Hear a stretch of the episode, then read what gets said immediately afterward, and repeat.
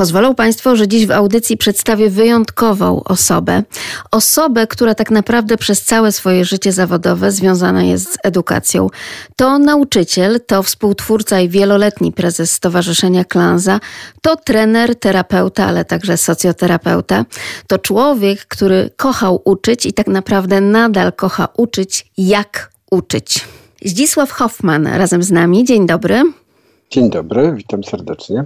Proszę sobie wyobrazić, panie Zdzisławie, że wtedy, kiedy rozpoczęło się zdalne nauczanie w Polsce, właśnie pierwsza moja myśl pobiegła do pana. Ponieważ te x lat temu, kiedy się poznaliśmy, to pomyślałam sobie, że właśnie Pan jest taką osobą, która nawet nie poddałaby się temu, że trzeba y, przestawić swoje własne myślenie z tego wyjątkowego kontaktu.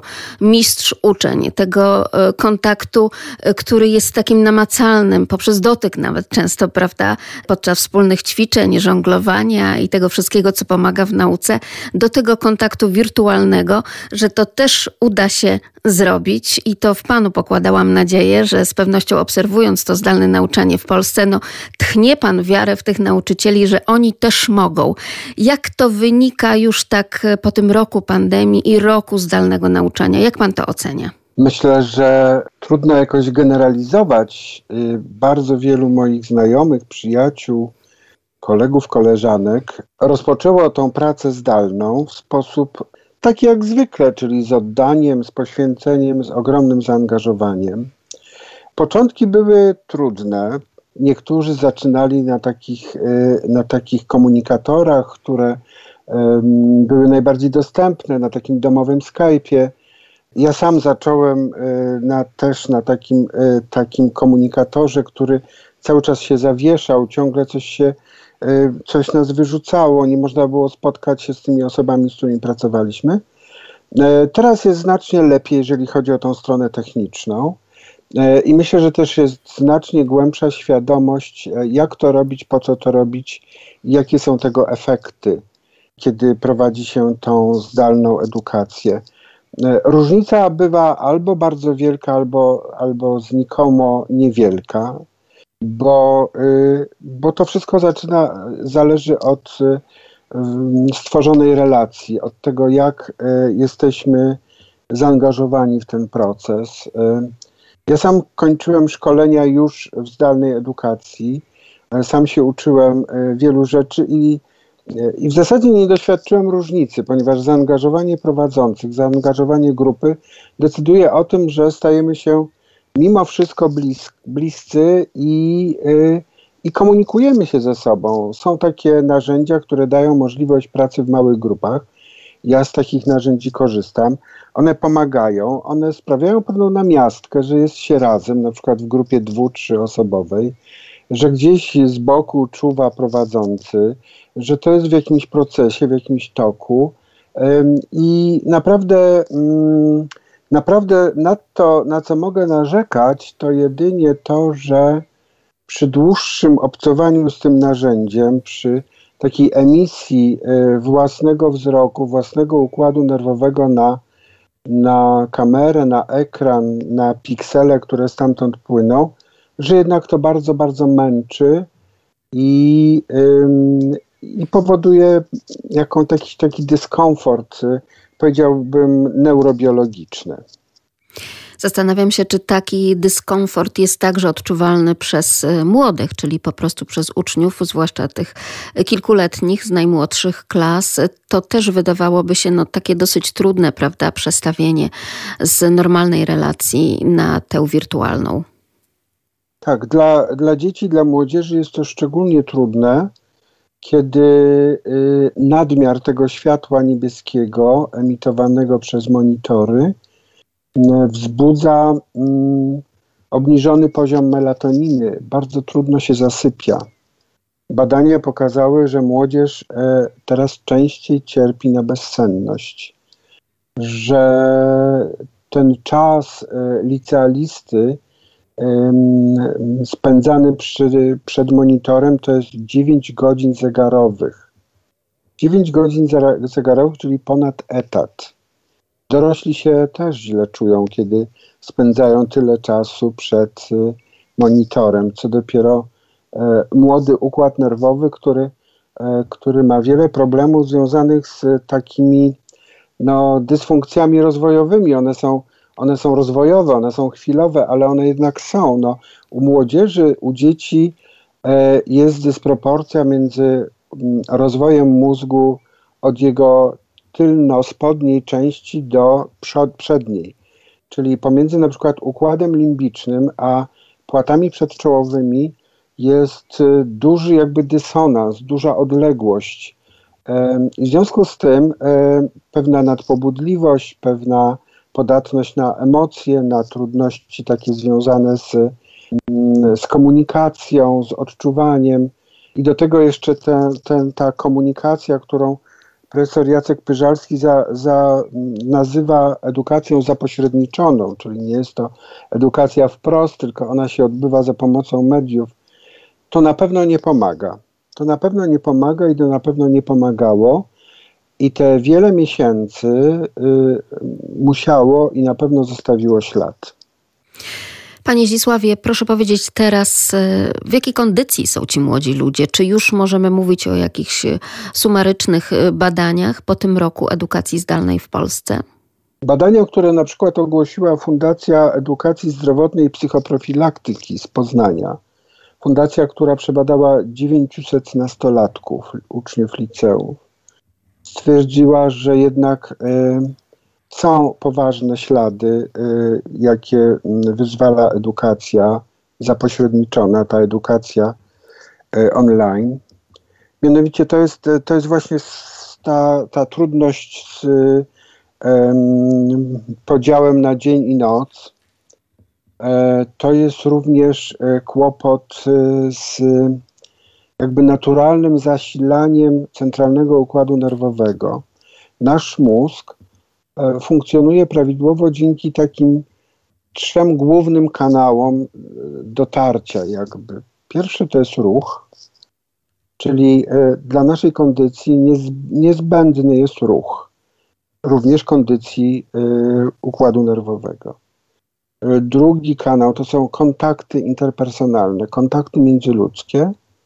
I trzeci to jest, to jest ciekawość poznawcza, która się dobrze, kiedy objawia nauką własną, rozwojem, pozyskiwaniem wiedzy, kompetencji, informacji. I wszystkie te trzy kanały przez te wiele miesięcy zostały poważnie zakłócone. I teraz e, trudno e, oczekiwać, że to pozostanie bez śladu. E, ja na przykład obserwuję e, nawet e, najmłodszego w swojej rodzinie wnuka, który który wrócił e, do szkoły 8 marca, bo jest w systemie e, brytyjskim. I okazało się, że to, ten powrót był e, bardziej traumatyczny niż pierwszy dzień nauki w szkole w ogóle. Dzieci e, czego innego się spodziewały jakby od siebie, co innego e, dostały. E, nadmiar emocji, często wycofanie, często lęk, często taka koncentracja na sobie i, y, i lęk przed utratą poczucia bezpieczeństwa, takiego fizycznego. Nie dotykaj mnie, odsuń się ode mnie, możesz mnie zarazić. Y, to wszystko się jakby w dzieciach kumulowało. Y, myślę, że, że temu można zapobiegać, to można jakby, jakby dzieciom można w tym pomagać, ale to wymaga y, mm, ogromnego wysiłku i wiedzy, i też takiej specyficznej wrażliwości na zmianę, która nastąpiła. Bo ta izolacja nie pozostaje bez śladu. Y, psychologowie mówią, że to będzie jeszcze wiele lat jakby mm, powrotu do pełni sprawności intelektualnej, psychicznej, fizycznej. Podobnie to wygląda e, od strony gabinetów psychoterapeutycznych. To też jakby mm, e, rodzinnie jestem z tym związany. E, mój syn jest psychoterapeutą, wielu moich przyjaciół, znajomych. Tłok, kolejki i prośba o pomoc. Młodych ludzi, którzy sobie nie radzą, którym jest bardzo, bardzo trudno w sensie emocjonalnym, psychicznym także dzieciom, prawda? I tutaj ta uważność rodzica na to, że coś niepokojącego może się dziać z dziećmi, abyśmy nie byli świadkami tych no, dramatycznych doniesień, prawda, medialnych, e, kiedy to dzieci rzeczywiście osłabione tą sytuacją pandemii, tego braku kontaktu z rówieśnikami, no nie radzą sobie też z tą całą sytuacją i rzeczywistością. Czyli tutaj też taki apel do rodziców, żeby nie bagatelizować tego, że dziecko całkiem e, traci pasję, prawda, do jakichkolwiek działań, które były wcześniej dla niego ciekawe, że właśnie następują te zaburzenia snu tak diametralne ze skrajności w skrajność, czyli że dziecko albo nie może zasnąć, albo zbyt długo śpi, prawda, i nie może się wybudzać jakby w ciągu dnia. No to, to są strasznie trudne sprawy, które przed nami dorosłymi teraz stają. To prawda. Y, I, y, I może warto y, sobie zdać sprawę z tego, że takie towarzyszenie młodemu człowiekowi, dziecku, takie bliskie bycie,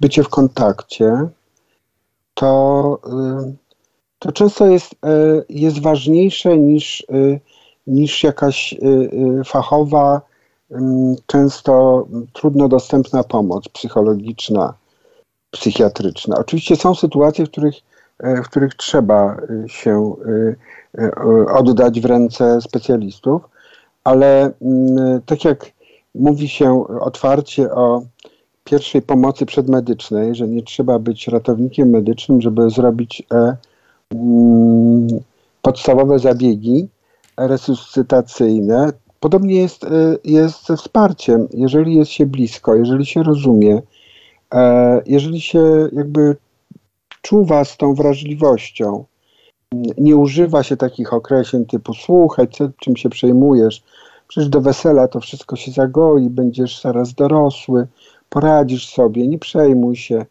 E, po prostu wystarczy być. I dorośli, którzy są, którzy obserwują, którzy są blisko, mogą, mogą bardzo wiele zdziałać. I bezcenną postawą jest taki właśnie wrażliwy, bliski dorosły.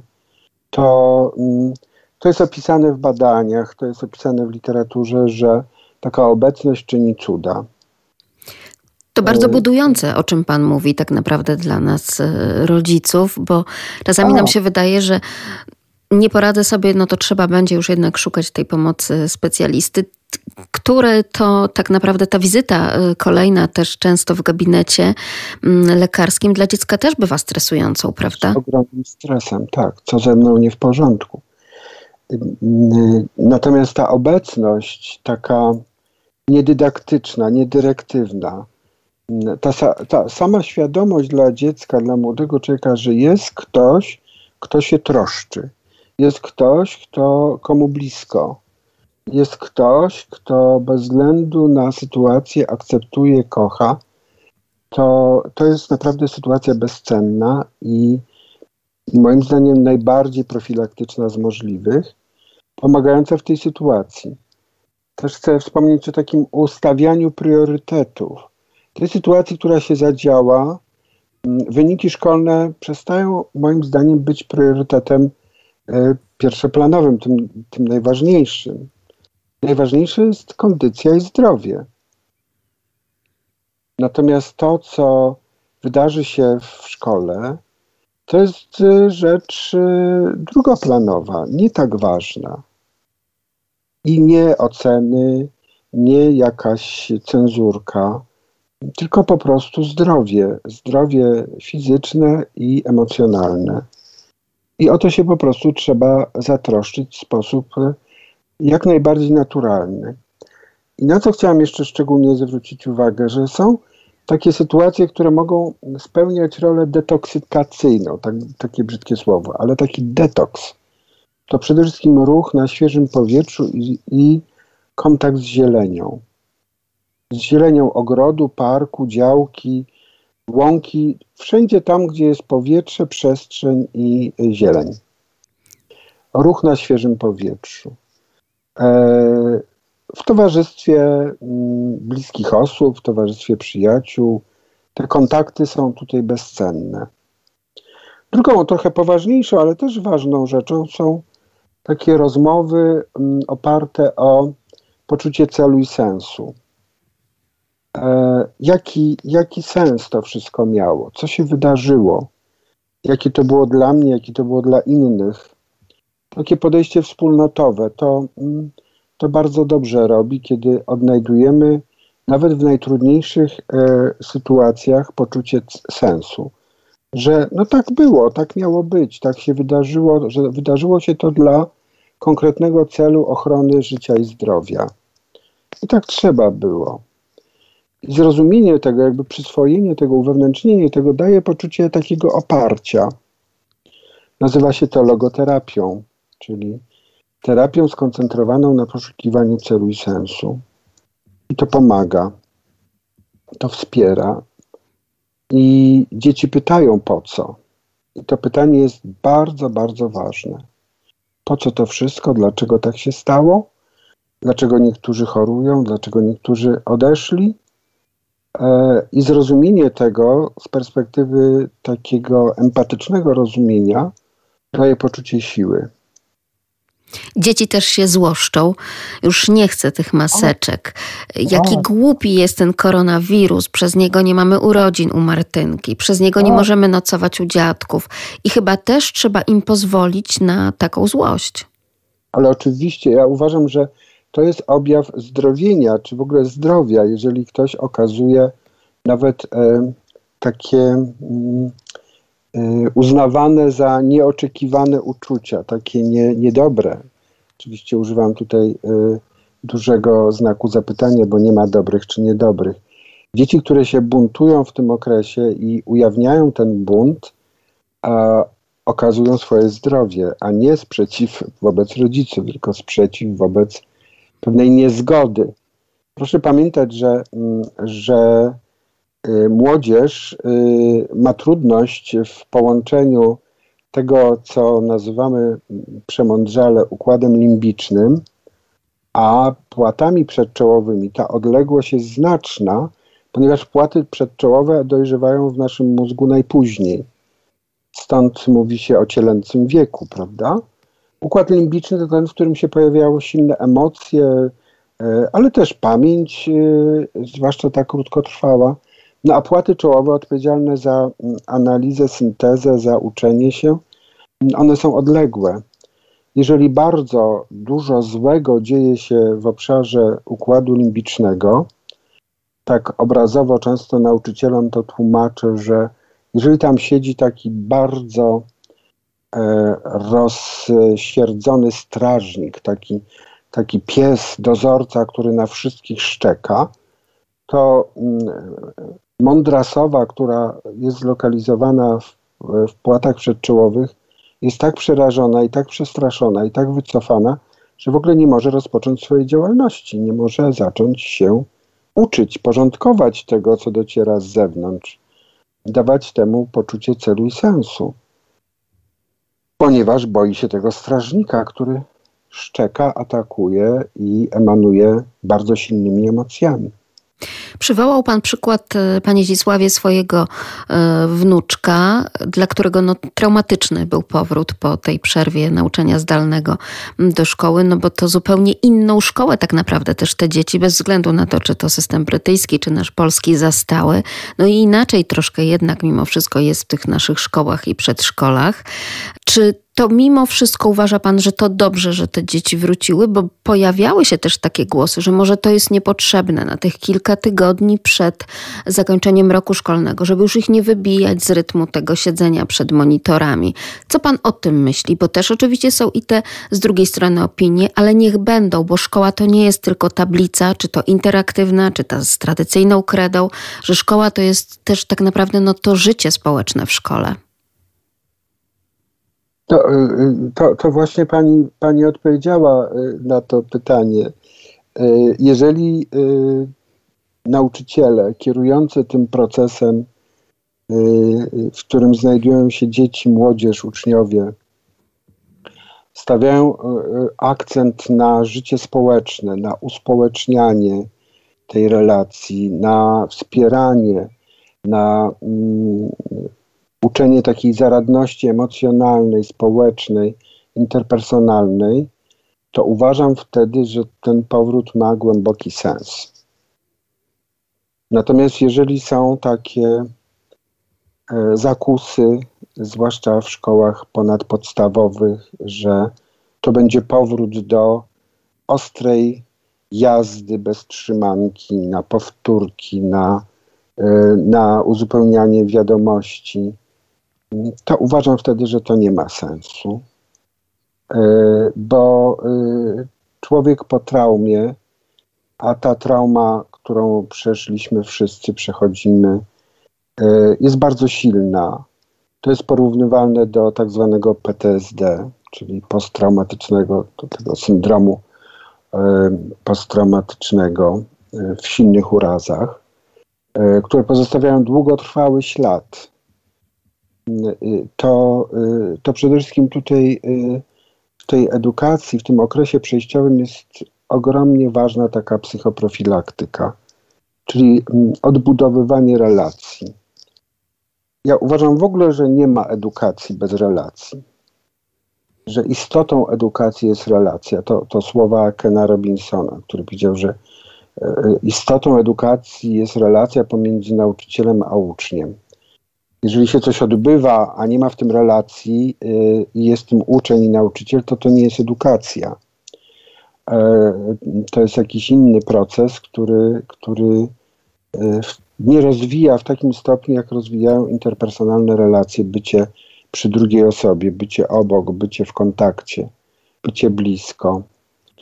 Też sobie często myślę, że takie, mm, że warto popatrzeć na to jako zjawisko, e, które składa się z mikroreakcji, że każda mikroreakcja wpływa na makrowłaściwości, że spotkanie z nauczycielem, nawet, e, nawet e, zdawkowe, nawet przelotne, nawet takie oparte, nie wiem, o, o dwa słowa czy spojrzenie, jeżeli to jest nacechowane pozytywnie, akceptacją, bliskością, taką relacją dobrą, ma ogromny wpływ na psychikę młodego człowieka. To jest to, że dzieci, że każde dziecko zasługuje na mistrza. I to mistrzostwo nie musi się objawiać y, długotrwałymi wykładami czy, czy procesem, tylko to mistrzostwo polega na tym, że wiem, że ta osoba jest że nie zawiedzie. Czy Pana zdaniem nauczyciele, tak pejoratywnie określani, że ciągle jeszcze siedzą w murach szkoły pruskiej, są przygotowani do tego ustawienia priorytetów, o których Pan tutaj powiedział, do tego, żeby jednak nie kłaść nacisku po powrocie dzieci do szkół na pytanie, przepytywanie, sprawdziany, kartkówki, gromadzenie tych w prawidłowy sposób tak zgromadzonych ocen, no bo tutaj mówi się o tym, że przed tym monitorem to ten sprawdzian to cała rodzina rozwiązywała, a nie to dziecko. Więc tutaj, żeby zweryfikować tę wiedzę, to na nowo przystąpią do takich działań, bo o dziwo pokazują się chociażby taki bardzo pozytywne wrażenie na mnie zrobił film dyrektorów e, śląskich szkół i to uwaga ponadpodstawowych, którzy to dyrektorzy zrealizowali takie wideo, że tak, oni są otwarci, czekają na uczniów, a jedyne co będą wymagać to i jakie pytanie im, z czego będą ich przepytywać, to to jak się czują, jak się znajdują w tej sytuacji, prawda? Więc to mógłby być taki dobry przykład, wydaje się, żeby to poszło dalej w Polskę. Ogromnie dobry przykład i takich przykładów jest bardzo dużo. Nie wszystkie trafiają do mediów. Ja powiem tak bardzo ogólnie, e, że obserwuję edukację, uczestniczę w niej zawodowo od początku lat 80. i nie pamiętam tak wielu pozytywnych, oddolnych y, inicjatyw y, ku zmianom. Nie pamiętam naprawdę tak dużo y, dobrej energii, która się rodzi e, z osobistego zaangażowania nauczycieli różnych szczebli. Tak dużo szkoleń, które prowadzę, wydawałoby się okres pandemii, nauczyciele powinni myśleć o swoim zdrowiu, o o, o tym, co jakby zagraża, co jest ważne w tej trudnej sytuacji, a y, mam takie poczucie przyjemnej klęski urodzaju, y, szkoleń, które prowadzę online dla, dla nauczycieli. I to jest bardzo, bardzo krzepiące.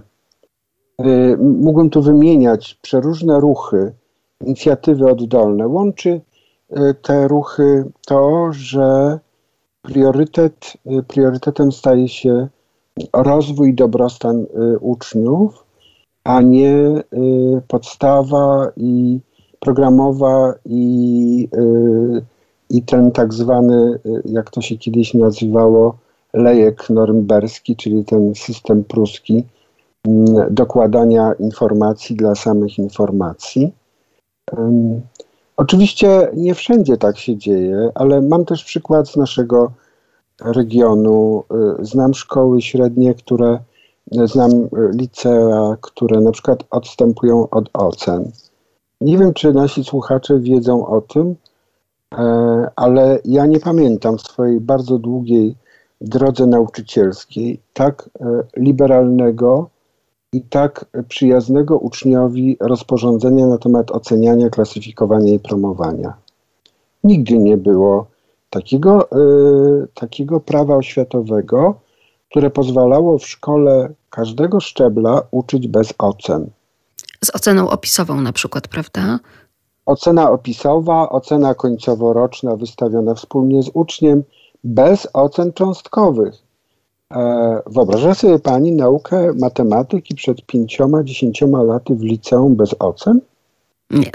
Takie szkoły istnieją, takie szkoły publiczne, państwowe szkoły istnieją, gdzie nauczyciel matematyki świadomy swoich zasobów, świadomy swoich narzędzi nie ocenia.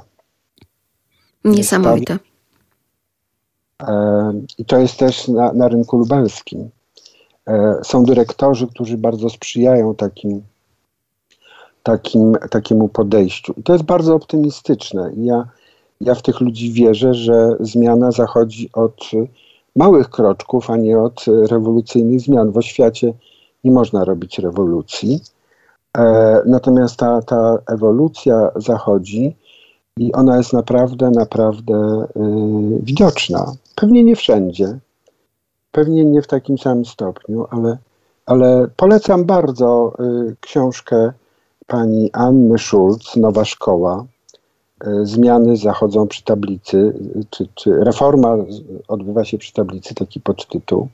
Książka napisana rzeczywiście przy tablicy przez nauczycielkę pierwszego liceum ogólnokształcącego w Zduńskiej Woli, nauczycielkę matematyki, która opisuje jakby ewolucję od szkoły typowej do szkoły bez ocen, gdzie to uczeń odkrywa przyjemność e, uczenia się, a nie presję mm, i strach przed e, oceną.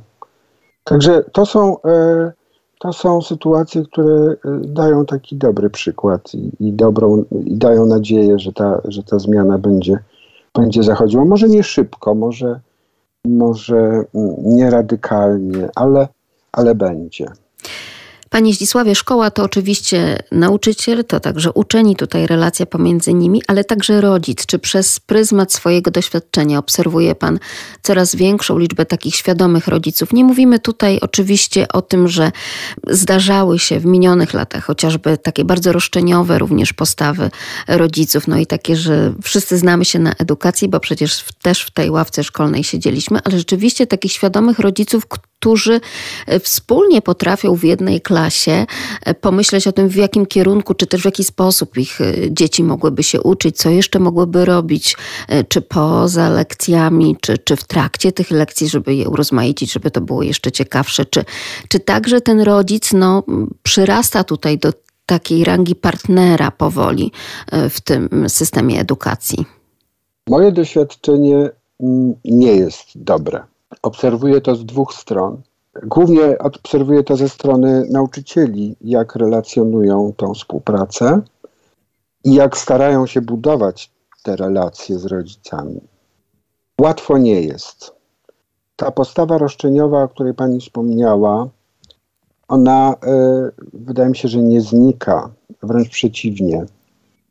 Pewne mm, liberalne podejście do edukacji jest odbierane jako właśnie takie przyzwolenie na, na to, że nam się należy stawianie wymagań wobec szkoły jako instytucji usługowej.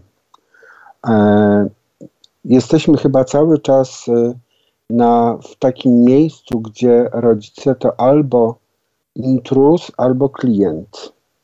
Chyba jeszcze jest daleko do takiego miejsca, w którym możemy częściej mówić o tym, że jest partnerem. E, bardzo wiele powodów, bardzo wiele przyczyn. E, po pierwsze, wydaje mi się, e, kłopotem jest to, że, że nauczyciele nie mają możliwości przygotowania się do pracy z dorosłymi, tak jak się pracuje z dorosłymi, takiej pracy, którą opisuje andragogika. Nikt na studiach, nikt na studiach y, y, nauczycielskich, oprócz y, edukacji wczesnoszkolnej, nie uczy nas andragogiki, czyli pracy pedagogicznej z osobami dorosłymi. Nie można prowadzić wywiadówek, spotkań z rodzicami, tak jak się prowadzi w starym typie lekcje wychowawcze. To po prostu nie działa. Z drugiej strony, Skąd rodzice mają czerpać wiedzę na temat nowoczesnej, rozwijającej się edukacji? E, skąd rodzice mają się dowiedzieć, że szkoła naprawdę zmienia się i się zmieniła od czasu, kiedy oni zdawali maturę czy byli uczniami? Jak mają sobie poradzić ze swoimi trudnymi doświadczeniami, z tym takim przeniesieniem e, doświadczeń z młodości, tak? Jak doświadczyłem powiedziałbym często psychicznej przemocy w szkole, to jaki jest mój stosunek do tej szkoły później, przez resztę życia? I czy nie programuję tego e, na moje dzieci? W związku z tym tutaj, e, tutaj wymaga to e, jeszcze wielu lat pracy i takiej świadomej pracy, a z drugiej strony Badania też to potwierdziły, że nauczyciele niestety czują się zależni od rodziców. Zależni w sensie, w sensie ich oceny, opinii, e, wpływu. Yy, I to też y, powoduje jakby przestrzeń do, do nieporozumień. To, co mówimy, postawa, post, nazywamy postawą roszczeniową, to jest najczęściej symptom bardzo wielu trudności, o których wspomniałem. No to są przeróżne doświadczenia dorosłych ludzi, którzy nagle stają się rodzicami y, swoich uczniów, swoich dzieci i jakoś trzeba się odnaleźć w tym. I to nie jest zawsze łatwe. Rozmawiamy tak naprawdę już w końcówce tego kolejnego roku szkolnego, już y, u bram dosłownie wakacji, chociaż przecież w mediach także na grupach dyskusyjnych, y, pedagogicznych, nauczycielskich czy szkolnych też pojawiały się takie informacje, że może dobrze by było, żeby wakacji w tym roku nie było, żeby jednak dzieci nadrobiły to, co straciły przez ten rok e, nauki zdalnej. Ale proszę mi powiedzieć, co my możemy zrobić, my rodzice, jednak wtedy, kiedy myślimy o tych wakacjach dla dzieci? Czy te punkty, które Pan wymienił, czyli ruch, kontakty międzyludzkie i ta ciekawość poznawcza, no można by tu było nawet przystawić taki znak równości, właśnie wyjazd, właśnie wycieczka, właśnie jakieś wakacje, obóz, prawda? To przebywanie na łonie przyrody z innymi rówieśnikami. To mogłoby być chyba takim nigdzie wcześniej, jak właśnie teraz, lekarstwem na to, co, co za nami. Tak, to są, to są bardzo skuteczne lekarstwa e, i, i obecność. Ale obecność, e, która jest mierzona jakby jakością tego kontaktu, obecność dorosłego, to może być to nie zawsze musi być rodzic, mama, tata, którzy nie wiem, może też mają bardzo dużo zajęć związanych z pracą zawodową, ale to może być dorosły, y, wrażliwy dorosły, który jest wychowawcą, nauczycielem, który jest y, dziadkiem, babcią, a uważny dorosły, taki, który jest. To nie taki, który cały czas pilnuje, trzyma za rękę, ale to taki, który daje przestrzeń i daje uwagę. I te dwie rzeczy jakby uzupełniają się w tej obecności. Ona nie musi być, nie musi być taka taka narzucająca się, ale, ale wystarczy być przy, przy dziecku. Myślę, że to y, niekoniecznie muszą być wyjazdy, to nie muszą koniecznie być podróże, bo z tym będzie pewnie jeszcze nadal problem. Mm, bardzo chciałbym się spotkać z moim wnukiem, a wiem, że y, moja córka też bardzo chciałaby się z nami spotkać, ale, ale ten kontakt jeszcze nadal jest utrudniony. Jeszcze nie można tak wsiąść w samolot, polecieć. Liczę, że, że to się zmieni y, w wakacje. Wakacje powinny zostać wakacjami.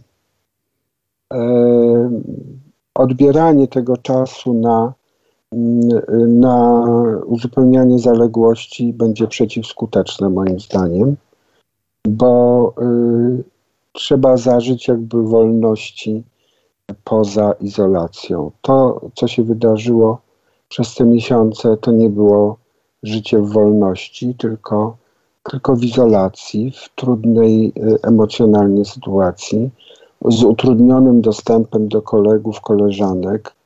A proszę pamiętać, że dla nastolatków najważniejszą grupą odniesienia są rówieśnicy.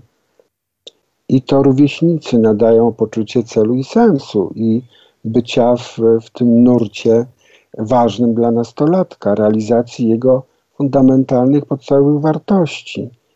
Jak pracuję z dorosłymi i pytam ich tak z podróży, w podróży wyobraźni, gdyby się czas cofnął, gdybyście chcieli przeanalizować, co dla Was 14-15-latków y, jest najważniejsze, to obecni dorośli, często to, to są nauczyciele najczęściej, mówią, najważniejsi są koledzy i koleżanki, przyjaźni, pierwsze miłości. To są największe y, jakby wartości, E, drogowskazy życia i, i nie można temu zaprzeczyć. E, wakacje mogą być czasem e, jakby odnowienia tych relacji, zawarcia nowych znajomości, bo, bo to jest jeden z czynników, no, wspomniałem na początku, zasilania mózgu, a nie książka, z której będziemy poznawać dopływy Amazonki. Bardzo pięknie dziękuję za rozmowę. Życzę tych wakacyjnych spotkań z wnukiem i dużo, dużo zdrowia i dziękuję za te słowa wsparcia tak naprawdę dla naszych słuchaczy i rodziców i nauczycieli, bo także wiemy, że szerokie grono takich radiosłuchaczy mamy w audycji My Rodzice. Bardzo dziękuję. Razem z nami był Zdzisław Hoffman, nauczyciel, biolog, całe życie zawodowe związane z edukacją, współtwórca i wieloletni prezes Stowarzyszenia Klanza w Lublinie, trener, terapeuta, socjoterapeuta i tak jak Państwo słyszą, nadal szkoleniowiec nauczycieli. Bardzo pięknie dziękuję. Dziękuję uprzejmie. Dziękuję. Do usłyszenia, do widzenia. Czy myślałeś kiedyś, co dzieje się wewnątrz rodziny, w której pojawia się autyzm? Czy tak naprawdę choruje, czy tak naprawdę diagnozę dostaje tylko jeden członek rodziny, na przykład właśnie to najmłodsze dziecko, czy być może tak naprawdę diagnozę autyzm dostaje cała rodzina? O tym porozmawiamy. A naszym gościem będzie Ewelina Kanadys, prezes Fundacji Wiatraki. Czy myślałeś, myślałaś kiedyś, co dzieje się wewnątrz rodziny, w której pojawia się autyzm? Takie pytanie stawia pani wszystkim tym, którzy żyją w neurotypowych, jak się to mówi rozgranicza, właśnie rodzinach. Jak pani myśli, rzeczywiście ktoś się zastanawiał nad tym, jak trudno jest żyć z postawioną diagnozą autyzmu w rodzinie? Myślę, że rodziny, które y, nie dotyczy ten, ten problem, raczej się nie zastanawiają nad tym, jak to wygląda y, od środka. A jak to wygląda od środka? Właśnie to wpływa na funkcjonowanie całej rodziny i to nie tylko dziecko choruje, tylko choruje tak naprawdę cała rodzina począwszy od momentu, kiedy dostaje się diagnozę i trudno jest się z nią uporać, będąc rodzicem takiego dziecka. Trudno jest osadzić się e, w tej całej sytuacji. Mm, pojawia się wiele trudnych emocji wśród rodziców. E, wiadomo, że każdy rodzic marzy o tym, żeby urodzić e, idealne dziecko, zdrowe i jakby już będąc w ciąży wyobraża sobie, jaki to będzie człowiek, jak go wychowa, jak, y, jaki będzie miał zawód, i wydaje nam się, że staniemy tutaj na wysokości zadania i, i to będzie naprawdę świetny, prawdziwy facet, czy, e, czy kobieta, która sobie też poradzi jako żona i matka. Mm, a tutaj nagle okazuje się, że nasze dziecko e, ma spektrum autyzmu i jedną wielką niewiadomą jest to, czy ono w ogóle poradzi sobie w tym dorosłym życiu, czy będzie samodzielne i no i tutaj niestety musimy przewartościować y, całe swoje życie i skupić się na tym, żeby temu dziecku pomóc. Z tymi trudnymi emocjami zmaga się matka, zmaga się ojciec i każdy z nich przeżywa to na swój indywidualny sposób. No i teraz trzeba właśnie zadbać o to, żeby komunikacja między rodzicami była e, jak najlepsza, żeby rozmawiali dużo o tym, co czują, jakie mają oczekiwania, jakie mają potrzeby to na pewno ułatwi e, im takie funkcjonowanie codzienne. W tej rodzinie są jeszcze inne dzieci, które też jakby często się z nimi nie rozmawia na temat tego, co się dzieje. One zaczynają widzieć róż, różnice jakby w funkcjonowaniu rodzeństwa, muszą się zmierzyć z komentarzami na przykład swoich koleżanek. Czują się też takie trochę zepchnięte na bok, bo wszystko e, dzieje się tak naprawdę wokół tego rodzeństwa. To to temu rodzeństwu poświęca się jak najwięcej uwagi, e, a one są tak jakby na drugim planie, więc tutaj e, no, zmienia się zupełnie e, schemat rodziny i no, te rodziny też mają prawo do tego, żeby tak zanim się w tym osadzą, żeby tak się też działo, zanim sobie poukładają to wszystko na nowo w tej odezwie niejako proszącej o taką empatię i zrozumienie, e, a z taką odezwą zwraca się do nas, do odbiorców Fundacji Wiatraki, stawiają Państwo też takie pytanie: jak trudno jest wyjść do przestrzeni publicznej z dzieckiem, które na zbyt dużą ilość bodźców wokół reaguje płaczem, krzykiem i agresją? Jak trudno jest wtedy przyjąć komentarze życzliwych w cudzysłowie osób, którzy no, źle mówią o tym wychowanym, niegrzecznym, źle zachowującym się dziecku. To są takie najtrudniejsze sytuacje z codzienności. Jeśli chodzi o życie w przestrzeni publicznej, to myślę, że tak, jedne z trudniejszych. E, tu po pierwsze, właśnie zanim sami sobie to wszystko poukładamy już damy sobie prawo do przeżycia tych emocji, e, najlepiej jak już zaakceptujemy to, że nasze dziecko funkcjonuje nieco inaczej niż to standardowe, e, to wtedy wydaje mi się, że jest łatwiej już wyjść e, do ludzi i z, z takimi sytuacjami się spotkać. Bo już mamy tą, tą akceptację, pewność, wiemy z czego wynikają te zachowania, jak pomóc temu dziecku. I wydaje mi się, że w tym momencie już jesteśmy silniejsi. Natomiast jeśli jest się na, na początku tej drogi i, i, sam człowiek nie potrafi sobie z tym poradzić i jeszcze tego nie przetrawił, y, no to w, kiedy takie sytuacje się pojawiają, no to tak naprawdę tylko wbija się y, takiemu rodzicowi szpileczkę i jakby no to już nie zachęca do wyjścia, tylko do tego, żeby zamknąć się w domu, bo ktoś nas oceni, bo powie, że źle wychowaliśmy dziecko, że jesteśmy złymi rodzicami, że sobie nie radzimy, że to dziecko nam wejdzie na głowę, no i wtedy nie chce się już wychodzić. Bo tak naprawdę autyzmu nie widać, prawda? E, natomiast widać takie nienormatywne zachowania, czyli co? Z czym możemy się zetknąć? Czyli na przykład y, na, na, niektóre dźwięki nasze dziecko może zareagować y, furią, może płakać, krzyczeć, y, rzucić się na podłogę, uderzać rękami w ziemię bo ma za dużo bodźców i nie potrafi sobie, nie potrafi sobie poradzić. Jego e, układ neurologiczny jest tak przeciążony, że po prostu on nie wie, jak się zachować. No i rodzic mhm. musi pomóc mu w tym e, podejść i spróbować go jakby opanować, przytulić, wytłumaczyć, czy zabrać z tej przestrzeni, no ale to, to nie jest proste. Bardzo trudne jest to też dla rodzica, prawda? On również uczy się, jak reagować na zachowania swojego autystycznego dziecka, jak reagować także na to, co e, dzieje się wewnątrz niego, dorosłego człowieka, któremu też trudno jest po prostu niektóre rzeczy zrozumieć. Mm, tak, ale my rodzice jesteśmy już nauczeni ja na przykład jak widzę, że mój syn skacze po kanapie, to wiem, że się bardzo cieszy. A kiedy zaczyna chodzić na palcach, to znaczy, że się mocno stresuje i warto wtedy mu to ponazywać i, i zapytać o co chodzi i on wtedy się uspokaja.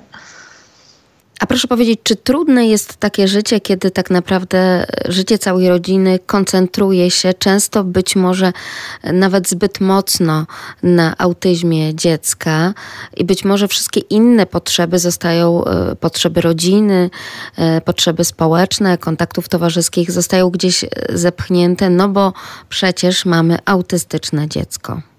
Właśnie bardzo trudno się wtedy funkcjonuje, dlatego staramy się bardzo dużo o tym mówić jako Fundacja Wiatraki, e, żeby ta jakość życia rodzin była dużo lepsza. Bo proszę sobie wyobrazić taką matkę, która koncentruje się tylko na autyzmie i na tym, żeby to swoje dziecko mm, na początku jeszcze drogi myśli, że wyleczyć. I ja, ja na przykład e, no tutaj też mogę powiedzieć, że tak robiłam i wszystko kręciło się wokół leczenia. Ja woziłam swoje dziecko na mnóstwo terapii, a jeszcze dodatkowo bombardowałam go w domu. Każdą wolną chwilę spędzaliśmy na tym, żeby nauczył się jakichś nowych umiejętności.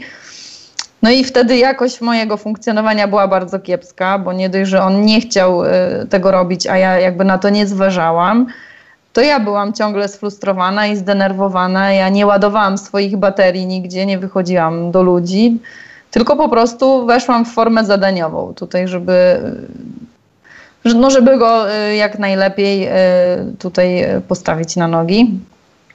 Ale niestety y, na dłuższą metę to tak się nie da, bo taka matka, która się koncentruje tylko na tym, czy to może być też oczywiście ojciec, jest sfrustrowana, przemęczona, przeciążona, popada, może popaść w depresję, jest sfiksowana na chorobie i nie da się w takich okolicznościach być ani dobrą matką, ani dobrą żoną, ani dobrą kochanką. E, tutaj to jest po prostu niemożliwe. Wtedy zaniedbuje się i wszystkie role życiowe swoje pozostałe i rezygnuje się ze swojego e, wolnego czasu, rozwijania pasji. Nie ma się gdzie, e, jakby, nie ma się takiej odskoczni, gdzie się można pozytywnie naładować. W momencie, kiedy zaczęłam dbać o siebie i pozwoliłam sobie na to, żeby wyjść do ludzi, zrobić coś tylko dla siebie, to odkryłam, że tak naprawdę to jest praca i włożona tak na, dla całej naszej rodziny. Korzyści y, są dla całej rodziny, nie tylko dla mnie, bo ja wracam, jestem już w zupełnie innym nastroju y, i wtedy mogę być dużo lepszą mamą, bardziej cierpliwą. Y, wtedy widzę, że moje dzieci na przykład się stęskniły za mną i jakbym była w domu cały czas, to bym tego nie wiedziała. Co, co takiego chciałaby Pani powiedzieć y, rodzinom, które być może są dopiero przed postawieniem diagnozy, że dziecko dotyka spektrum y, autyzmu? Co warto im powiedzieć? Czy to jest koniec, czy początek y, drogi życiowej, trudnej, innej? Chciałabym im powiedzieć, że jeśli widzą, że coś z, im dzie z dzieckiem dzieje się niepokojącego, żeby jak najbardziej to sprawdzili E, i nie bali się tego, bo mm, jeżeli widać jest jakąś już dysfunkcję, to, to pewnie ona jest. E, wiem, że jest im bardzo trudno i dotykają e, ich takie trudne emocje typu złość, gniew, rozczarowanie, takie poczucie niesprawiedliwości i te emocje mają prawo się pojawić, a zachęcam do tego, żeby się z nimi zmierzyli, żeby da, da, dali sobie prawo do tego, żeby to przeżyć. Ale jak już to minie, to warto jednak wziąć się w garść i to autyzm nie jest jakby końcem świata. Może być początkiem nowej drogi, która jakby też przewartościuje ich życie, mm, zmieni priorytety, mm, ale jeśli zadbają o siebie, o swoją całą rodzinę, o swoją relację partnerską, to jeszcze wiele dobrego ich czeka i, i to wszystko może wyglądać bardzo dobrze. Jakby wiadomo, że też nie chcę powiedzieć, że mają się cieszyć, bo ich dziecko dostaje diagnozę autyzmu, jak najbardziej nie, ale na to już nie mamy wpływu, tego nie zmienimy. A kiedy to zaakceptujemy, to będziemy też mogli zapewnić lepszą jakość życia dla całej naszej rodziny. A czy ważne dla Pani również było zaakceptowanie, że nie trzeba właśnie tak na siłę posyłać syna na różnego rodzaju rehabilitacje, na różnego rodzaju e, rzeczy, być może, które no, nie, nie sprawiają, że dziecko lepiej się poczuje i będzie lepiej funkcjonowało, że nie trzeba go na siłę niejako próbować uleczyć, tylko po prostu zaakceptować ten autyzm w dziecku? To było kluczowe, żeby zbudować dobrą relację jako matka, e, syn, e, odpuścić wiele rzeczy, zaakceptować i tak funkcjonować w miarę normalnie, akceptując to, że pewne rzeczy u nas w domu będą wyglądały inaczej i pewne dysfunkcje nam zostaną, inne się zniwelują, ale my jesteśmy rodzicami, nie jesteśmy terapeutami i może też na siłę się nimi nie ma co tutaj stawać. Czego tak naprawdę potrzebują rodziny, w których y, padło już to orzeczenie, że dziecko ma spektrum autyzmu od nas, od osób postronnych, ale też na przykład od tej najbliższej rodziny, od przyjaciół, od znajomych. Co tutaj warto nam powiedzieć, którzy też być może troszeczkę po omacku ciągle jeszcze poruszamy się y, wobec y, tych osób, w których rodzinie jest na przykład autyzm? Myślę, że oczekują tego i potrzebują tego, żeby po prostu z nimi być. I w tych lepszych momentach, i w tych trudnych. Warto jest rozmawiać, pytać. Tutaj obie strony muszą wykazać się dużą otwartością i dobrą komunikacją, i czasami w takim trudnym momencie jedna osoba może potrzebuje wyjść z koleżanką na kawę i nie gadać o tym, co ją trapi, ale zmienić temat i, i i zapomnieć o tym, co, y, co jest dla niej trudne. Czasem potrzebuje się wygadać, czasem wyjść gdzieś. Tutaj y, zachęcam do tego, żeby rozmawiać. Na pewno potrzebne jest to towarzystwo, mimo że czasem postawa y, naszych rodzin jest też trudna i taka, tak się izolujemy na siłę, bo na przykład wyjście do znajomych, którzy mają dziecko w podobnym wieku i Tutaj widzimy, jakie różnice są między naszymi dziećmi. Nie jest budujące i na początku pojawiają się emocje, z którymi się trudno zmierzyć.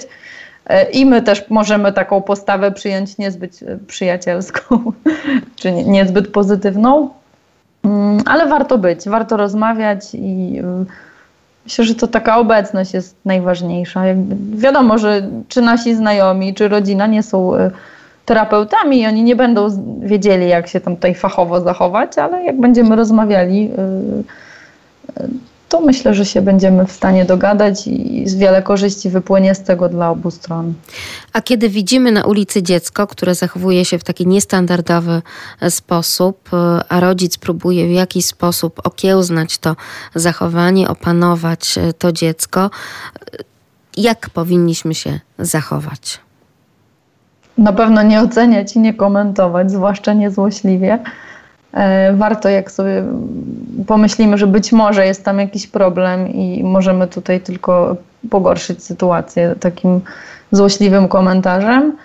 E, warto zapytać, czy można jakoś pomóc. Myślę, że tyle.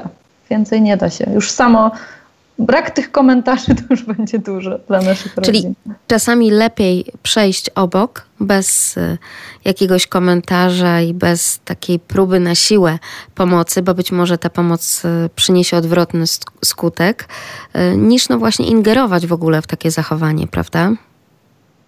Tak. Myślę, że jak ktoś zapyta, czy może w jakiś sposób pomóc, to też tutaj jakby nie zrobi nic złego. Może akurat trzeba to dziecko przytrzymać, bo jest duże i ta matka nie może sobie poradzić.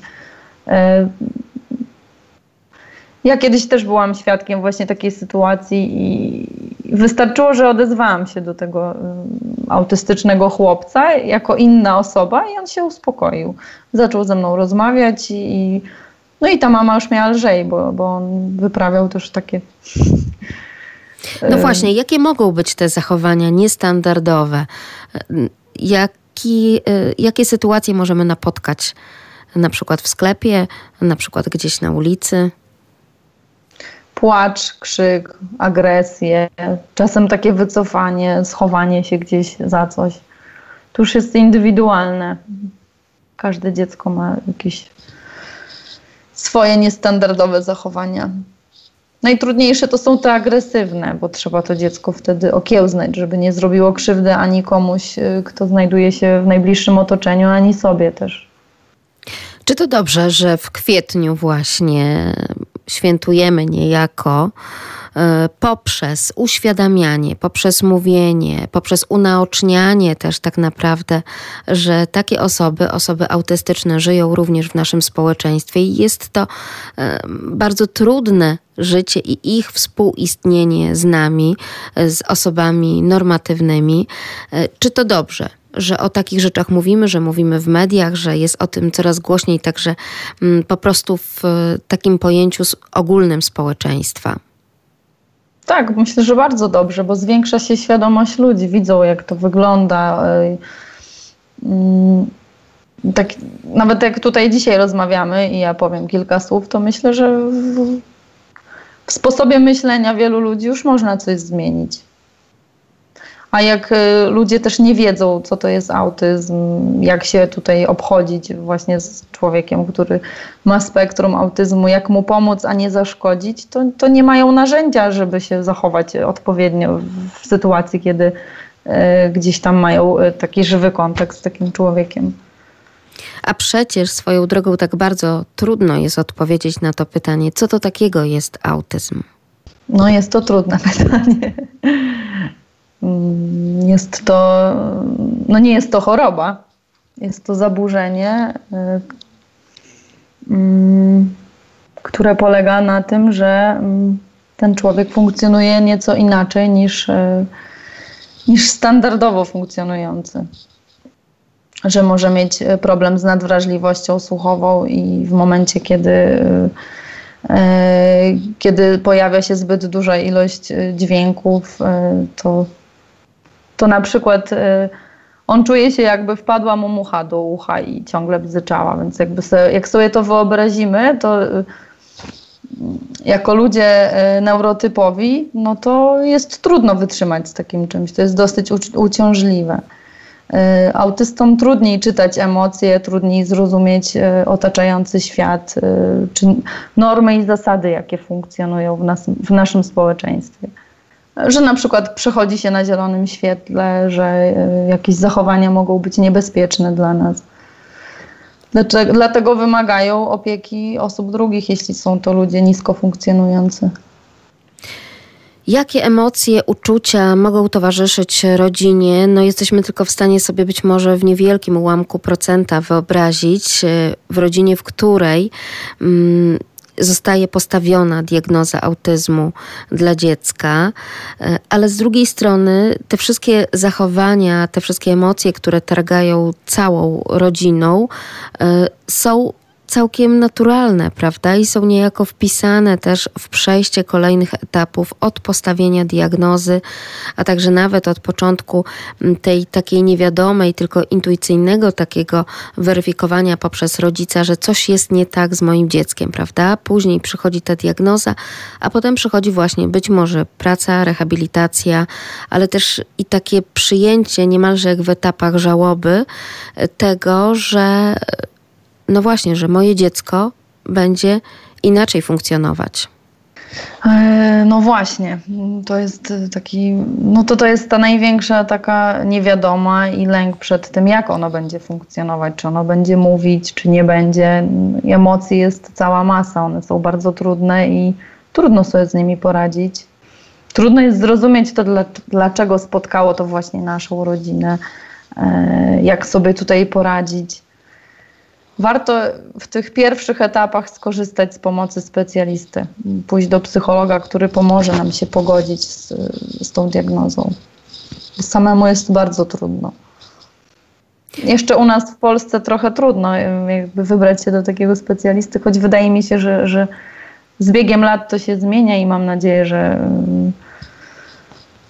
że będziemy na tyle otwarci, że to nie będzie dla nas żadna hańba wybrać się do takiego specjalisty. I to Państwo polecają, Pani to poleca jako Fundacja Wiatraki. To też jest takie zdrowe podejście po prostu do tego wszystkiego, co dzieje się z nami wtedy, kiedy następuje ta diagnoza. Jeszcze my ze strony fundacji tutaj, y, zwłaszcza ja często y, umawiam się na kawę albo rozmowę przez telefon y, z rodzicami, którym jest trudno sobie poradzić i też oni wtedy pytają, jak to było u mnie. Rozmawiamy wtedy nie jest to rozmowa specjalistyczna, ale taka, e, jakby rozumiemy, co się dzieje wewnątrz rodziny, czy w ogóle. Czy Poprzez doświadczenie, jako... prawda? Tak, tak. Więc to też jest dosyć potrzebne. Gdzie i jak mogą zgłaszać się do Państwa rodzice dzieci z autyzmem? Do kogo, do kogo tak naprawdę Państwo kierują swoje działania jako Fundacja Wiatraki? My kierujemy działania e, do rodzin, w których są dzieci z niepełnosprawnościami. Nie tylko e, e, jeśli chodzi o autyzm, ale też o inne niepełnosprawności. Chcemy pokazywać swoim przykładem, że jakby da się funkcjonować nawet całkiem nieźle, mając nawet w rodzinie dziecko z niepełnosprawnością. Organizujemy takie spotkania, integrację rodzin y, dzieci z niepełnosprawnościami, y, kiedy spędzamy wspólnie czas rekreacyjnie gdzieś, y, na przykład na świeżym powietrzu. Oczywiście, jak nie ma e, koronawirusa, bo teraz niestety wszystkie e, nasze działania zostały e, zawieszone. Mm, organizujemy spotkania samych matek, samych ojców, Robimy różne warsztaty też. Y, no, niestety teraz przez to, że jest koronawirus, to takie działanie y, jest ograniczone, ale prowadzimy y, stronę www.fundacjawiatraki.org.pl i mamy też fanpage'a Fundacja Wiatraki. Tam można się skontaktować z nami, jeżeli ktoś potrzebuje rozmowy czy jakiegoś wsparcia, to może napisać, wtedy się umawiamy na y, telefon czy rozmowę przez Skype'a. Wiatraki, bo? Bo walczymy z wiatrakami w procesie leczenia naszych dzieci. E, I, I też wiatraki dają pozytywną energię, którą chcielibyśmy przekazywać innym ludziom. Jakie wydarzenia w tygodniu, czy nawet w całym miesiącu autyzmu w kwietniu 2021 roku możemy śledzić gdzieś chociażby na stronach internetowych? E, jakie wydarzenia u nas w Lublinie i w regionie lubelskim? E, na stronie Urzędu Miasta Lublin e, jest cały harmonogram zajęć, znaczy wydarzeń, które będą się odbywały w kwietniu. Są to różne warsztaty, webinary, konsultacje, darmowe diagnozy. Warto sobie tam zobaczyć. Czy coś jeszcze, przepraszam, czy coś jeszcze chciałaby Pani, Pani Ewelino, przekazać e, słuchaczom? Mm, a jeszcze może chciałabym zaapelować o to, żeby też nie zapominali o tym, że e, są rodzicami dzieci, e, nie tylko e, dzieci z spektrum autyzmu, że mają też, jeśli mają w domu e, inne dzieci, te neurotypowe, to one też potrzebują bardzo uwagi i miłości z naszej strony. Jakby jesteśmy odpowiedzialni jako rodzice za to, żeby stworzyć im warunki, które zaspokoją podstawowe potrzeby i chciałabym, żeby te wszystkie dzieciaki dostały od rodziców to poczucie bycia ważnym i kochanym E, żeby funkcjonowały w dorosłym życiu jako osoby pełnowartościowe, które poradzą sobie w każdej sytuacji, e, a nie jako osoby, które już od małego w domu gdzieś tam były e, trochę spychane na bok, one i ich potrzeby. Czasem to, te, to rodzeństwo, czasem intuicyjnie, jakby nie chcąc obciążać rodziców, to już nie chce tam ze swojej strony mieć jakichś oczekiwań czy, czy wymagań i radzi sobie samo, no niestety możemy tutaj zrobić krzywdę dzieciom, bo później w dorosłym życiu też mogą spychać swoje potrzeby na bok. Więc jakby apeluję o to, żebyśmy dbali o wszystkie dzieci, żebyśmy jako rodziny zadbali o swój związek partnerski, poszli czasami na randkę, żebyśmy też e, dbali o swoją przestrzeń, swoje pasje, zarówno mama, jak i tata E, żeby nie rezygnowali z siebie w pełni na rzecz autyzmu, bo tylko to może jakby ułatwić nam takie funkcjonowanie, e, takie dobre funkcjonowanie, zdrowe, które nie kręci się tylko wokół autyzmu, tylko ten autyzm jest taką małą przeszkodą, którą trzeba przeskoczyć, ale da się, a cała reszta jeszcze jest w naszych rękach i jakość życia zależy tutaj od nas. Bardzo dziękuję za te pokrzepiające słowa. Dziękuję także za uwrażliwienie całego społeczeństwa na autyzm, w tym przede wszystkim oczywiście naszych radiosłuchaczy. A naszym gościem była Ewelina Kanadys, prezes Fundacji Wiatraki. Dziękuję bardzo za rozmowę. Dziękuję bardzo. Witamy serdecznie na naszej radiowej antenie. Razem z nami Beata Lipska, pani prezes Fundacji Inside Out. Proszę powiedzieć, wszyscy ci, którzy jeszcze nie mieli żadnego kontaktu z Państwa fundacją, tak naprawdę czego mogą się spodziewać, do kogo Państwo adresują swoje działania? Adresujemy tak naprawdę do wszystkich, którzy poszukują przestrzeni takiej pozytywnej mm, energii. Fundacja opiera się na takich trzech filarach. E, jest to sztuka cyrkowa, rozwój osobisty i teatr. Głównie koncentrujemy się na e, teatrze e, improwizacji. I tutaj jak najbardziej dedykujemy swoją przestrzeń, nie chcę mówić ofertę, bo my to robimy z chęci serca e, i do młodszych, i do starszych, i są to seniorzy, i są to dzieci, i są to osoby e, jak najbardziej w pełni tutaj chcące się rozwijać, poszukujących e, atrakcji związanych z mm, kwestiami związanymi z tej, tą pozytywną energią, bo w teatrze improwizacji mamy bardzo dużo przestrzeni na taki, e, taką zabawę, radość, e, e, no, poczucie tak zadowolenia. Doskonale znana jest nam chociażby kwestia edukacji poprzez żonglerkę, edukacji poprzez działania cyrkowe, czyli po prostu uruchamiamy całe ciało do tego, żeby się uczyć. Wydaje się, że po roku pandemii COVID-19 to jest chyba ta najważniejsza na ten moment potrzeba, jeśli chodzi o uczniów, o najmłodszych, o ten czas nauki zdalnej, który dobrze by było teraz zrównoważyć jakimiś działaniami fizycznymi. Czy śledzą Państwo takie wyniki badań, ale także mm, tę kwestię i czy czują Państwo, że tutaj jest ogromna potrzeba zagospodarowania? Oczywiście, jak najbardziej jako e, i naszych uczestników, którzy zgłaszają do nas taką potrzebę. Organizujemy takie spotkanie jak najbardziej. Zresztą też jestem mamą, która widzi, co się dzieje e, z e, moją 11-letnią córką, która wręcz potrzebuje bodźców i sygnałów, stąd tak jak najbardziej. My też już tęsknimy za tymi naszymi spotkaniami mm, stricte już na żywo, więc tak, jak najbardziej jesteśmy przygotowani na to i w pełni prężnie zapraszamy serdecznie do śledzenia choćby naszej strony facebookowej, e, naszej strony internetowej, aby zapoznawać się z tymi rzeczami, które mamy w tym momencie e, dla najmłodszych nawet do zaoferowania.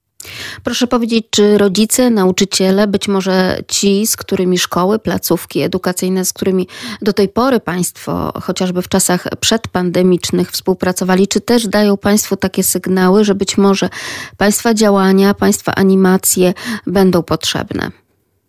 Tak, jak najbardziej. Mamy mm, naszą e, jedną z większych grup e, e, odbiorców. Rzeczywiście są to rodzice, nauczyciele którzy czerpią e, z tego, co mamy do zaoferowania. Rzeczywiście w okresie pandemii staraliśmy się przejść na system, który wspiera ten proces i e, organizowaliśmy bardzo dużo webinarów. Webinarów, dzięki którym pokazywaliśmy w jaki sposób e, właśnie rozwijać swoją kreatywność, jak wykorzystywać do tego wszystkie techniki improwizacji i techniki żonglerki i wszystkich innych tych elementów, które pozwalają nie tylko i wyłącznie ślęczeć przed komputerem książki, książką, ale też je w sposób e, taki aktywny e, uczyć się i doskonalić i bawić, tak? E, jak najbardziej. Więc mamy te sygnały i odpowiadając na potrzeby nauczycieli, rodziców, działamy, tworzymy nasze inicjatywy. Na przykład nad czym Państwo działają, co Państwo tworzą, czy opracowują Państwo jakieś programy już teraz na ten czas, chociażby być może, jeśli wszystko dobrze pójdzie i zdrowo pójdzie, e, to spotkamy się na przykład na jakichś zajęciach e, już od września w nowym roku szkolnym, po wakacjach, a może na czas wakacji? Tak, jak najbardziej we wrześniu to już będzie się działo, natomiast w chwili obecnej organizujemy taki projekt Szerokie Ocieplenie Sąsiedzkie, do którego serdecznie zapraszamy. On będzie organizowany w innymi przestrzeni e, szerokie, e, czyli na e, tamtej przestrzeni, ale absolutnie jest dedykowany do wszystkich chętnych, nie, nie, nie absolutnie tylko i wyłącznie z tego osiedla. No i cóż, tutaj będziemy mieli kreatywne spacery, między innymi po szerokim, gdzie będziemy organizować organizować e, plastyczne zajęcia i już w czerwcu jak najbardziej zachęcamy do takich plastycznych zajęć. Czyli 12 czerwca w sobotę od godziny 10 do 11.30 zapraszamy na jeden z pierwszych już naszych inicjatyw na żywo. E, między innymi będziemy wykonywać namioty tipi. To będą takie namioty, do których można spokojnie się schować, e, ozdobić je według własnego pomysłu. E, kolejne nasze spotkanie w sobotę, już tydzień później, 19 czerwca, to będziemy tworzyć je będziemy robić e, na bazie takiej aktywności. Serdecznie zapraszam na grę miejską, też w dzielnicy Żarowiej. E, tam będziemy mówić o, ale teraz też również i o e, historii Polski, słowiańskich plemionach, więc będzie to bardzo, bardzo fajne i też takie aktywne przeżycie. Zapraszamy tu absolutnie wszystkich zainteresowanych z 29 między 16 a 19 będziemy właśnie w tej przestrzeni. Pani prezes, te wszystkie y, spotkania to są spotkania otwarte, czy wymagają Państwo jakichś rejestracji warsztatowych? Tak, I czy ten grafik znajdę gdzieś u Państwa na stronie, mhm. czy radiosłuchacze znajdą gdzieś e, tę rozpiskę i plany Państwa warsztatów? Oczywiście, na pewno na stronach facebookowych na chwilę obecną Fundacji Inside Out e, będą mogli Państwo e, odnaleźć informacje na temat możliwości rejestracji i ona jest niezbędna, ponieważ tak jak mamy świadomość tego, jest bardzo duże zainteresowanie, stąd chcemy mieć świadomość tego, e, na ile osób musimy się przygotować. Staramy się spełniać oczekiwania wszystkich. Jeżeli będziemy mogli, to wszyscy będą mogli z tego skorzystać. Niebawem też i na stronie internetowej e, pojawią się wszystkie te inicjatywy. No na, na ten moment zapraszam na stronę facebookową Facebook Fundacja Inside Out. Proszę powiedzieć, jak to się stało, że być może pogryzając czekoladę, tak kostka po kostce, nagle wpadła pani na taki pomysł, że ta czekolada może być pomocna w nauce matematyki. Matematyka dla nas, dla tych, którzy przeszli taki powiedzmy klasyczny cykl, cykl kształcenia, to tak naprawdę królowa nauk. To nauka matematyczno-logicznego myślenia, które to myślenie jesteśmy wykorzystać we wszystkich możliwych dziedzinach nauki. Natomiast coś się chyba niedobrego zadziało w tym cyklu kształcenia także nauki matematyki, że od tych przedszkolnych liczmenów i liczmanów, zależy gdzie i jak, w jakim przedszkolu nazywanych, niestety nagle potem dzieci przestają prawidłowo liczyć. Tak, myślę, że jest to trochę odpowiedź e, na mm, moją traumę wręcz z wykuwaniem tabliczki mnożenia, bo ja nie pamiętam e, tego całego etapu uczenia się tabliczki mnożenia jako czegoś przyjemnego. W momencie, kiedy moje dzieci zaczęły wchodzić w ten etap, że tego, tej tabliczki mnożenia chciały się zacząć uczyć, chciałam absolutnie im tego nie zfundować. I rzeczywiście mm, wraz z fenomenalną ilustrator, ilustratorką Magdaleną Obarą stworzyłyśmy książkę. Książkę pod tytułem Tabliczka czekolady, żeby się rzeczywiście kojarzyła bardzo przyjemnie e, do tego, aby nie uczyć, a przyswajać w procesie e, zabawy tą tabliczkę mnożenia. Jest to produkt ewidentnie dla rodziców wymagających ale nie wymagających od dzieci, a wymagających od siebie. Bo ta tabliczka czekolady jest stworzona pod każdy z osób e, tutaj, e, no dorosłych rodziców, znalazł choćby 15 minut dziennie na to, aby być w właśnie procesie tabliczki mnożenia. A co to jest ta tabliczka czekolady? To jest po prostu 36 barwnie zilustrowanych rymowanek ponieważ tylko tyle wystarczy e, opanować działania, by znać tabliczkę mnożenia do 100. I e, te mm, barwnie zilustrowane mm, obrazki oparte są też na wierszykach. Wierszyki są tak naprawdę e, po to, aby jeszcze mm, przyjemniej się przeżywało tą przygodę z tabliczką czekolady. No i cóż, to może powiem mniej więcej na czym to polega, tak? Jest książka, to są, tabliczka mnożenia składa się z takich trzech elementów. Jest to książka, w której są właśnie te wierszyki barwnie zilustrowane. E, opiera się ona też i na e, głęboko zasadach memnotechniki, czyli te mm, wierszyki mm, zbudowane są na podstawie haków. Każda z cyfr ponieważ dowiedziała się, że dzieci nie tak koniecznie chcą uczyć się tej tabliczki mnożenia, stwierdziła, że zamieni się w jakąś postać i stworzą jakąś historię. I tak na przykład dwójka, wyobraźmy sobie teraz dwójkę, zamieniła się w wieszak. E, na przykład e, ósemka zamieniła się w misia. I tak razem wspólnie stworzyły historię, na przykład dom zamienił się w czwórkę. To wszystko jest e, bardzo barwnie pokazane. E, zapraszam nawet na naszą stronę, tam mają Państwo e, pokazane te niektóre obrazki. Ja może nawet zacytuję jeden wiersz taki prosty, dwa razy dwa równa się cztery, czyli mamy te dwa wieszaki i ten dom, który jest wynikiem. No i co? I przeczytam. Co?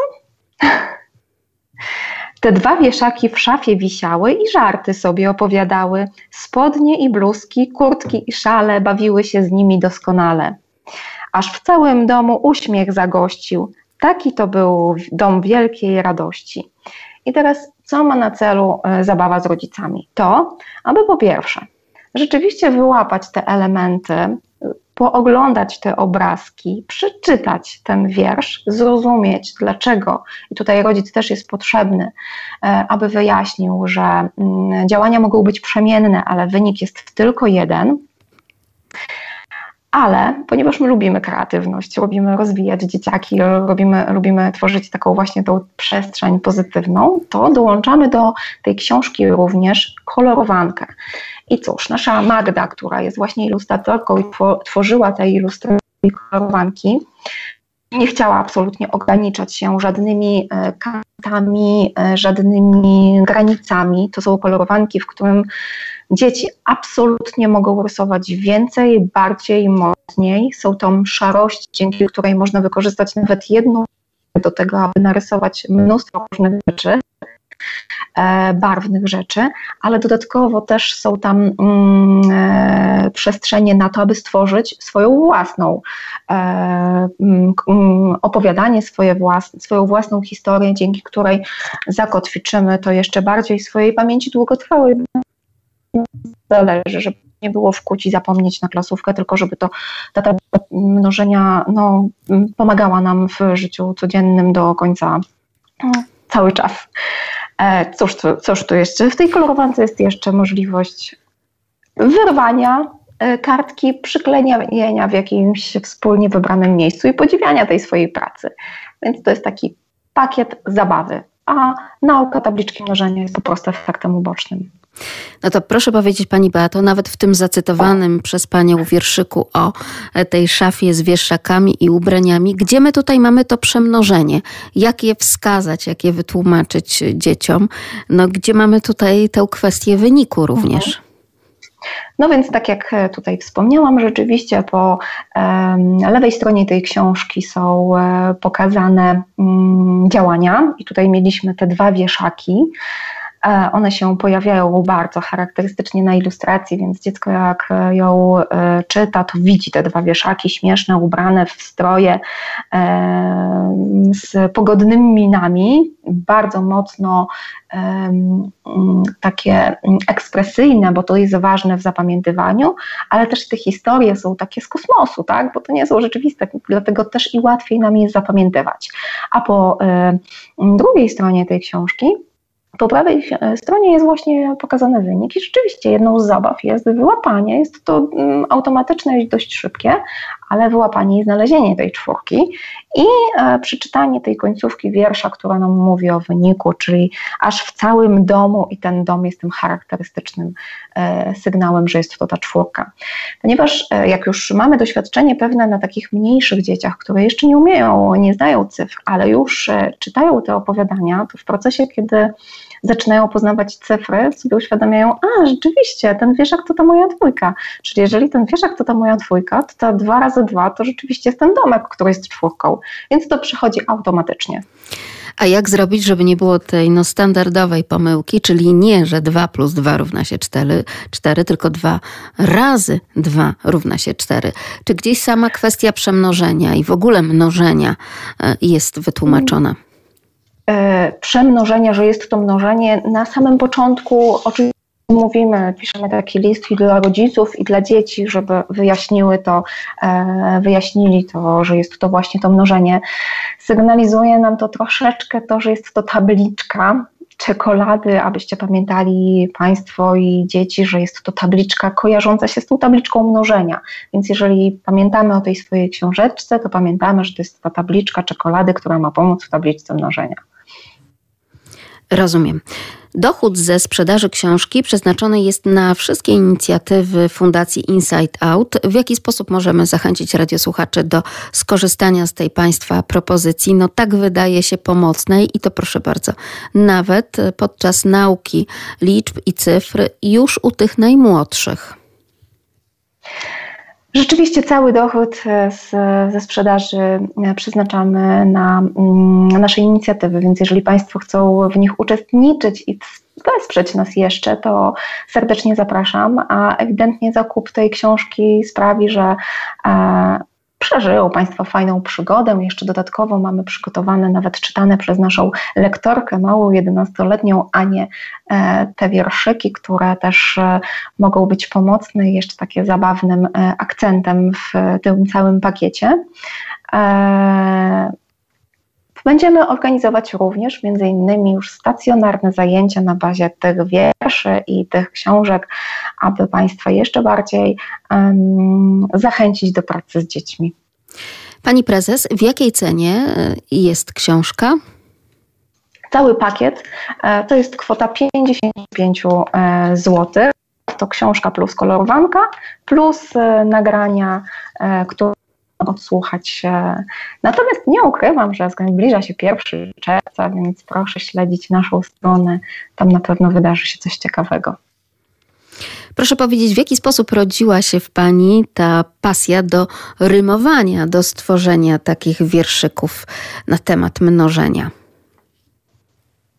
Mm. Na pewno pasja do zapamiętywania jest to moje e, takie hobby, taki konik. E, rodziła się z e, takiej potrzeby znalezienia u siebie sposobu na to, aby przyswajać tą wiedzę w jak najszybszym czasie, ponieważ no, pracuję z ludźmi, e, zajmuję się rozwojem osobistym i zależy mi na przyswajaniu wiedzy tej jak najszybciej, a nie ukrywam, że nie jestem e, takim standardowym uczniem w szkole, który, do którego przemawiają książki czytane i więc zdecydowanie muszę szukać innych bodźców. E, to uczestniczyłam w różnego rodzaju szkołach, szkoleniach, studiów doskonalenia zdolności poznawczych, które uczą uczyć wszystkich, bo każdy ma inny swój sposób na naukę. I rzeczywiście dzięki e, temu, czego doświadczyłam już w wieku 14 lat, bo to jest wtedy zaczęłam moją historię z e, uczeniem się uczenia. E, doświadczałam, że wiele rzeczy, choćby na przykład poprzez układanie sobie szybkich rymowanek, przyswajałam bardzo szybko. Chcę tu zaznaczyć, że jeżeli chodzi o rymowanki, to jest taki efekt dodatkowy do tabliczki mnożenia i matematyki, bo mm, matematyka nie wymaga rymowanek. Tutaj w przypadku tej tabliczki mnożenia jest to dodatkowy element. Natomiast um, rzeczywiście e, dzieci zapamiętują te wiersze, e, zapamiętują e, i jest im to łatwiej później wydobyć i, odkryć, że rzeczywiście te nasze cyfry zamieniają się, te nasze postacie zamieniają się w konkretne cyfry. Pamiętam, że tak naprawdę bardzo często intuicyjnie uczniowie, nawet nie wiedząc zupełnie nic o różnego rodzaju technikach, mnemotechnikach właśnie, o tych technikach zapamiętywania, sama z własnego doświadczenia pamiętam doskonale, w jaki sposób przyswajałam wzory z chemii i do tej pory, do dziś właśnie, teraz nawet w tym momencie w głowie kołacze mi się moja rymowanka amoniak NH3, a metan CH4. No i dzięki chociażby takiemu rytmowi i rymowi doskonale byłam przygotowana na ten fragment sprawdzianu i na ten fragment wiedzy z chemii. Doskonale są nam znane także tutaj techniki mnemotechniczne właśnie prezentowane chociażby przez pana Marka Szurawskiego, zresztą także byłego dziennikarza Polskiego Radia Lublin, więc jak najbardziej te rzeczy są nam szalenie bliskie. Lublin jest prężnym ośrodkiem właśnie dzięki chociażby szkole szkole Marka Szurawskiego, jeśli chodzi o te kwestie zapamiętywania i szkolenia wyjątkowych mistrzów, mistrzów świata i Europy w technikach zapamiętywania. Dokładnie, jak najbardziej. Wykorzystujmy wszystkie te techniki, które nam mają pomóc. Um, ja nie ukrywam i od razu powiem e, prosto, e, że mm, one są po to, aby zapamiętać coś na dłużej. Jeżeli mamy ochotę coś zapamiętać e, na sam egzamin, a później zapomnieć, no to okej, okay, tylko po co angażować ten swój czas, żeby później to umknęło naszej pamięci. Stąd znajdźmy najlepszą dla siebie monotechnikę albo nawet ich kilka i zacznijmy z nich korzystać, bo to fajny, fajna zabawa i fajne później odkrywanie, że my naprawdę tu pamiętamy. No i oczywiście Państwa książka, tabliczka czekolady pokazuje, że nie bójmy się stosować tych technik zapamiętywania także u dzieci, u najmłodszych, prawda? Wręcz przeciwnie, uczmy ich tego od początku. Ja, tak jak już wcześniej wspomniałam, w wieku 14 lat pierwszy raz zaczęłam historię z zapamiętywaniem.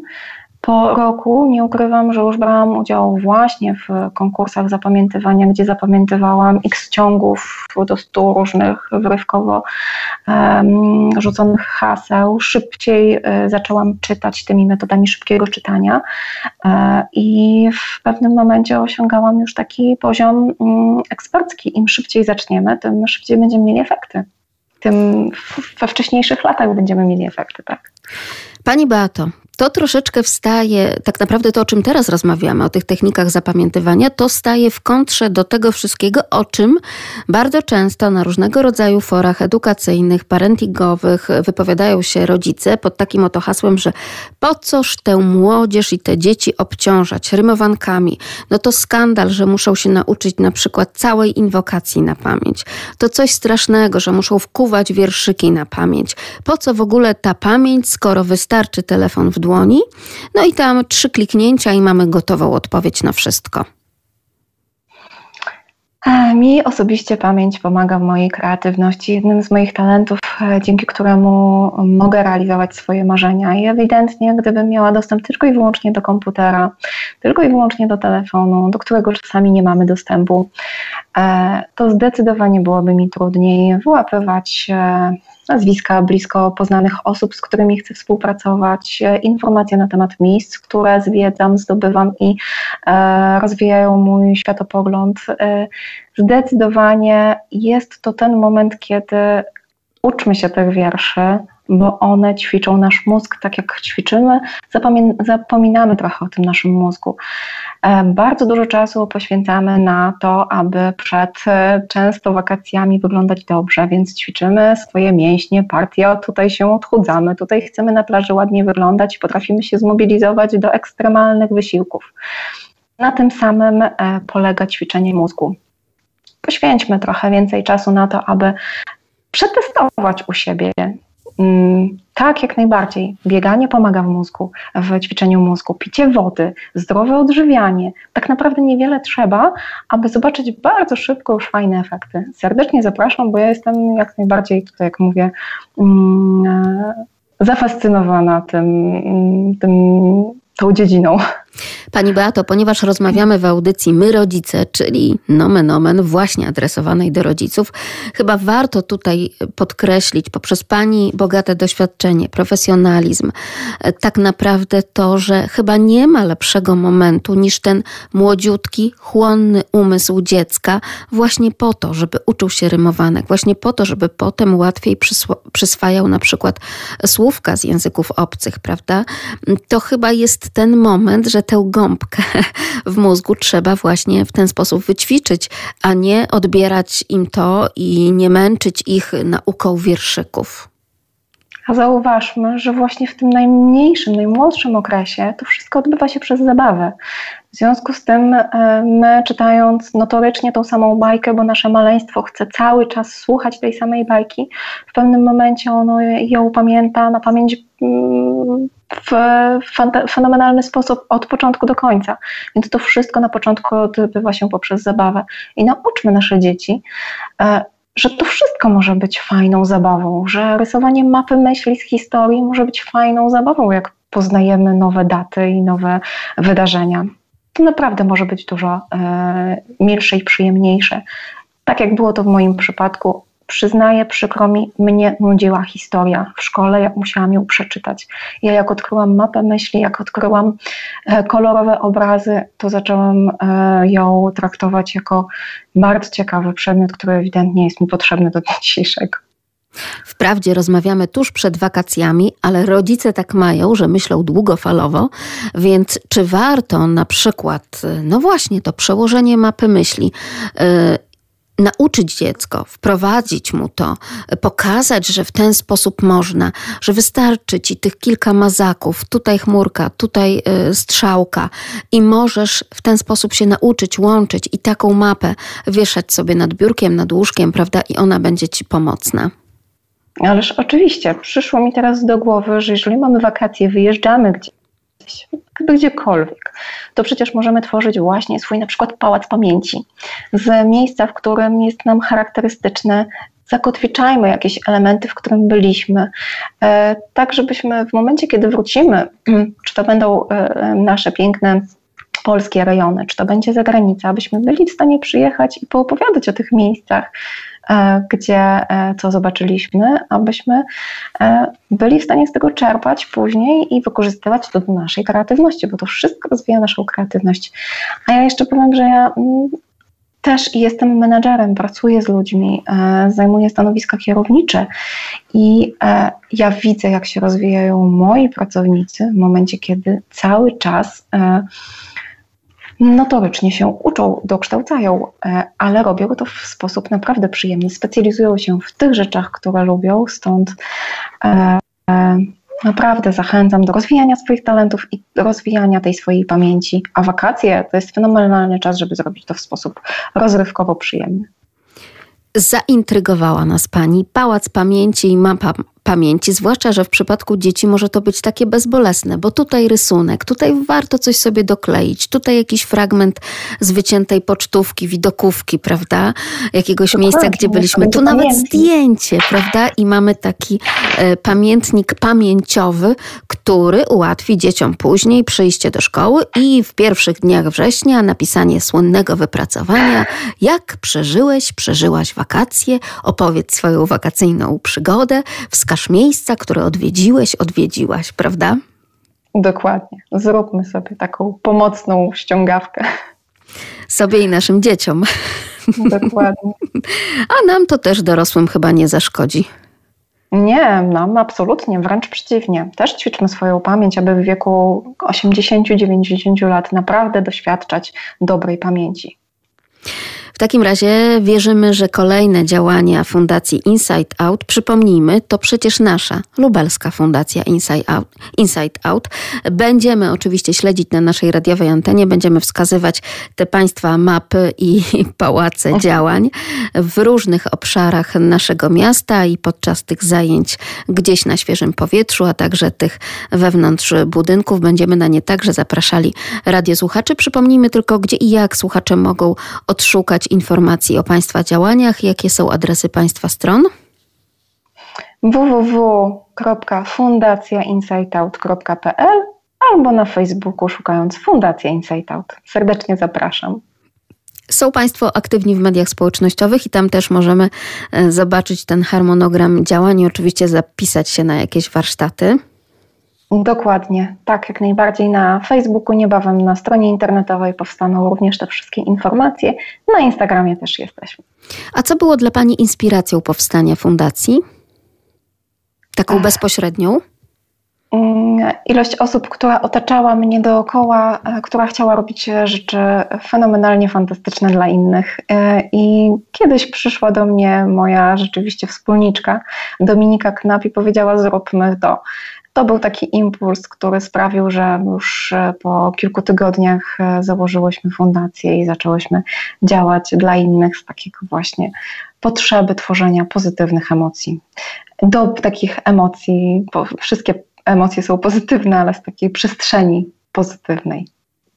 Bardzo pięknie dziękuję. Dziękuję bardzo za rozmowę. Razem z nami była pani prezes, pani prezes Fundacji Insight Out, pani Beata Lipska. Dziękuję pięknie. Do usłyszenia. Jak zawsze w audycji My Rodzice w każdy wtorek tuż po 22.